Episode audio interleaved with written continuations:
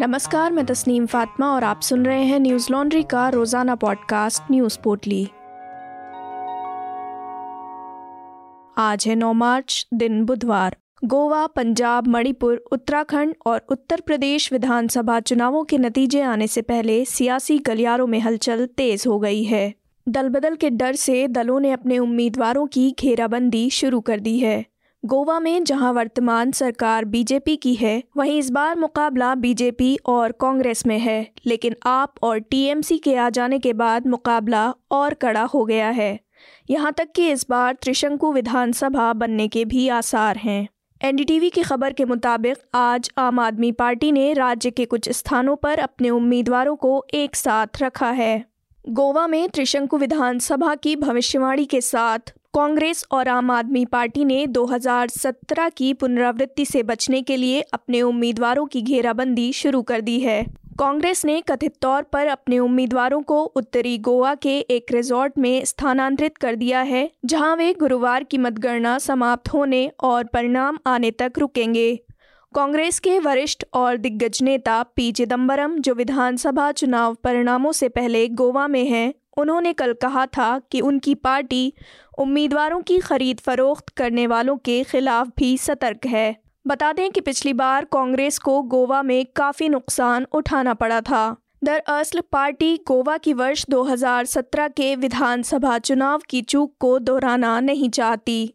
जब सबसे बड़ी पार्टी के रूप में उभरने के बावजूद कांग्रेस राज्य में सरकार बनाने में विफल रही थी।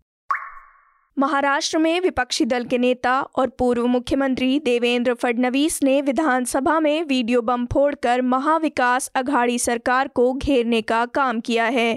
देवेंद्र फडणवीस ने एक सरकारी वकील के स्टिंग वीडियो का हवाला देते हुए राज्य सरकार पर विरोधियों को झूठे मामलों में फंसाने की साजिश रचने का आरोप लगाया है। बता दें कि कल शिवसेना के नेता संजय राउत ने बीजेपी पर केंद्रीय एजेंसियों के दुरुपयोग का आरोप लगाया था। एनडीटीवी की खबर के मुताबिक फडणवीस ने पेन ड्राइव दिखाते हुए विधानसभा में दावा किया कि उनके पास 125 घंटे की रिकॉर्डिंग है और विधानसभा उपाध्यक्ष को 29 पेन ड्राइव सौंपने का भी दावा किया।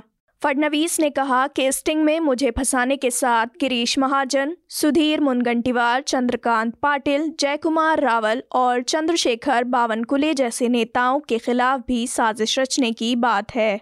फडणवीस का दावा है कि वीडियो में सरकारी वकील प्रवीर चौहान निर्देश दे रहे हैं कि कैसे रेड मारनी है, चाकू कैसे प्लांट करना है और मकोका कैसे लगाना है। झूठे गवाह प्लांट करने की बात का भी दावा किया गया है और ये सब राज्य के बड़े नेता के इशारे पर हो रहा है।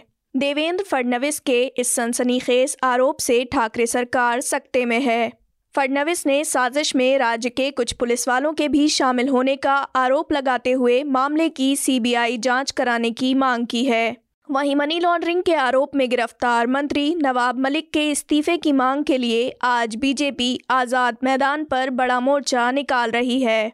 नवाब मलिक को ईडी ने मनी लॉन्ड्रिंग के आरोप में गिरफ़्तार किया है। हाल ही में मुस्लिम महिलाओं की नीलामी को लेकर बुलीबाई ऐप काफ़ी चर्चा में रहा। अब इस मामले में दिल्ली पुलिस की साइबर सेल ने बुलीबाई और सुली डील्स ऐप केस में सत्ताईस सौ पन्नों की चार्जशीट दाखिल की है। इस मामले में पुलिस ने नीरज बिश्नोई को बुलीबाई ऐप के लिए मुख्य आरोपी बनाया है। वहीं सुली डील्स के लिए ओंकारेश्वर ठाकुर को आरोपी बनाया गया है। पुलिस ने 4 मार्च को ये चार्जशीट दाखिल की थी। बता दें कि दिल्ली पुलिस ने बुलीबाई ऐप के मास्टरमाइंड 21 वर्षीय नीरज बिश्नोई को असम के जोरहाट से पूछताछ के बाद पकड़ा था, जबकि सुली डील्स ऐप बनाने के आरोपी ओंकारेश्वर ठाकुर को इंदौर से पकड़ा गया था। एनडीटीवी की खबर के मुताबिक ओंकारेश्वर 25 साल का है और इंदौर के न्यूयॉर्क सिटी टाउनशिप का निवासी है। उसने आईपीएस एकेडमी इंदौर से बीसीए किया है। दिल्ली पुलिस की साइबर क्राइम यूनिट द्वारा गिरफ्तारी के वक्त ओंकारेश्वर घर पर ही था। ओंकारेश्वर के अनुसार गिटहब पर ग्रुप के सभी मेंबर संपर्क में थे। उसने ट्विटर अकाउंट पर भी ऐप को शेयर किया था। ओंकारेश्वर का कहना है कि समूह के सदस्यों की मदद से मुस्लिम महिलाओं की तस्वीरें अपलोड की गई थीं। मालूम हो कि इन मोबाइल एप्लीकेशंस के ज़रिए सैकड़ों मुस्लिम महिलाओं की तस्वीरों को बिना उनकी मंजूरी के इस पर नीलामी के लिए डाला गया था। बुलीबाई से पहले सुलीडील्स नाम के एक ऐप पर मुस्लिम महिला की फ़ोटो को नीलाम किया जा रहा था। उस ऐप को भी गिटहब प्लेटफॉर्म पर बनाया गया था। तब दिल्ली पुलिस ने गिटहब को नोटिस जारी कर ऐप से जुड़ी जानकारी मांगी थी, लेकिन कोई जानकारी नहीं प्राप्त हुई। इन दोनों ऐप से जुड़ी तमाम खबरें आप हमारी website Hindi dot Newslaundry dot com पर पढ़ सकते हैं। छत्तीसगढ़ के मुख्यमंत्री भूपेश बघेल ने आज विधानसभा में राज्य का बजट पेश किया। सीएम बघेल के पास राज्य के वित्त मंत्रालय का भी प्रभार है। बजट पेश करने के लिए सीएम भूपेश बघेल एक खास सूटकेस लेकर सदन में पहुँचे थे। ये सूटकेस गोबर से बना हुआ था। बजट पेश करते हुए सीएम ने सरकारी कर्मचारियों के लिए पुरानी पेंशन योजना की बहाली का प्रस्ताव किया है।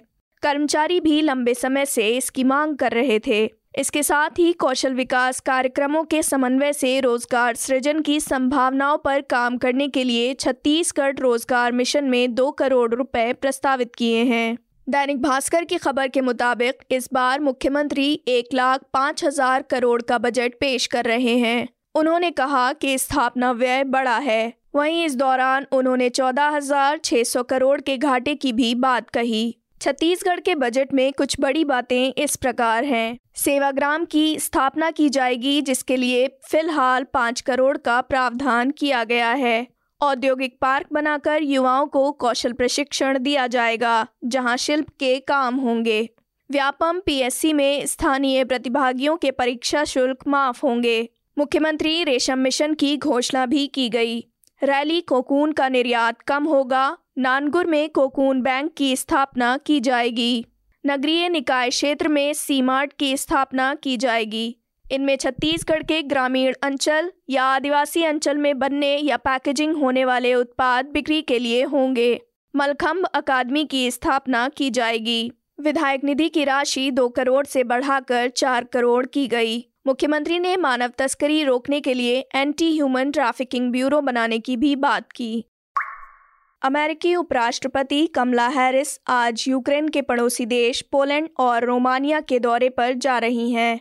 व्हाइट हाउस द्वारा शुक्रवार की घोषणा के अनुसार हैरिस की यात्रा बुधवार से 11 मार्च तक चलेगी और इसमें वॉर्सा और बुखारेस्ट में उनके स्टॉप भी शामिल हैं। वे रूसी आक्रमण के मद्देनज़र दोनों देशों के नेताओं से मुलाकात करेंगी और इस बात पर चर्चा करेंगी कि कैसे अमेरिका यूक्रेन के पड़ोसी देशों का समर्थन कर सकता है। जो बाइडेन प्रशासन यूक्रेन और नाटो के सहयोगियों का समर्थन करता रहा है। बता दें कि रूस और यूक्रेन के बीच जंग का आज चौदवा दिन है। ये जंग अब खतरनाक दौर में पहुँच गई है। अमेरिका ने जहाँ रूस से तेल और गैस आयात पर प्रतिबंध लगा दिया है, वहीं पोलैंड ने अपने सभी मिग उनतीस फाइटर जेट यूक्रेन को देने का ऐलान किया है। हालाँकि अमेरिका ने कहा कि पोलैंड का ये कदम चिंता पैदा करने वाला है। समाचार एजेंसी रॉयटर्स के मुताबिक, अमेरिका ने यूक्रेन के लिए रूस निर्मित लड़ाकू विमान देने के पोलैंड के प्रस्ताव को ठुकरा दिया है। हालाँकि रूसी आक्रमण को विफल करने के लिए अमेरिका पोलैंड में दो पैट्रियॉट मिसाइल्स तैनात करेगा। यूएस यूरोपियन कमांड के एक प्रवक्ता ने मंगलवार रात अमेरिकी टीवी चैनल सीएनएन से कहा कि संयुक्त राज्य अमेरिका पोलैंड को दो पैट्रियॉट मिसाइल बैटरी भेज रहा है। ताकि रूस के यूक्रेन पर चल रहे आक्रमण के दौरान अमेरिका और नाटो सहयोगियों के लिए किसी भी संभावित खतरे का मुकाबला करने के लिए रक्षात्मक तैनाती हो सके। वहीं यूक्रेन के उप आंतरिक मंत्री येवेन येनिन ने मंगलवार को कहा कि रूस के खिलाफ यूक्रेन के लिए स्वेच्छा से लड़ने वाले विदेशी नागरिकों को यूक्रेनी नागरिकता के लिए पात्र माना जाएगा। यनिन ने कहा कि देश में ऐसे वॉलंटियर्स की संख्या लगातार बढ़ती जा रही है। इस बीच रूस ने बुधवार को सुमी, खारकेव, मारियोपोल, चेरनीहीव और जापोरिजा शहरों में सीज फायर की घोषणा की है ताकि युद्ध में फंसे नागरिकों को वहाँ से निकाला जा सके। इसी के साथ आज की न्यूज़ पोर्टली में बस इतना ही। नमस्कार। न्यूज़ लॉन्ड्री के सभी पॉडकास्ट ट्विटर आईटीज और दूसरे पॉडकास्ट प्लेटफॉर्म पे उपलब्ध हैं। खबरों को विज्ञापन के दबाव से आज़ाद रखें। न्यूज़ लॉन्ड्री को सब्सक्राइब करें।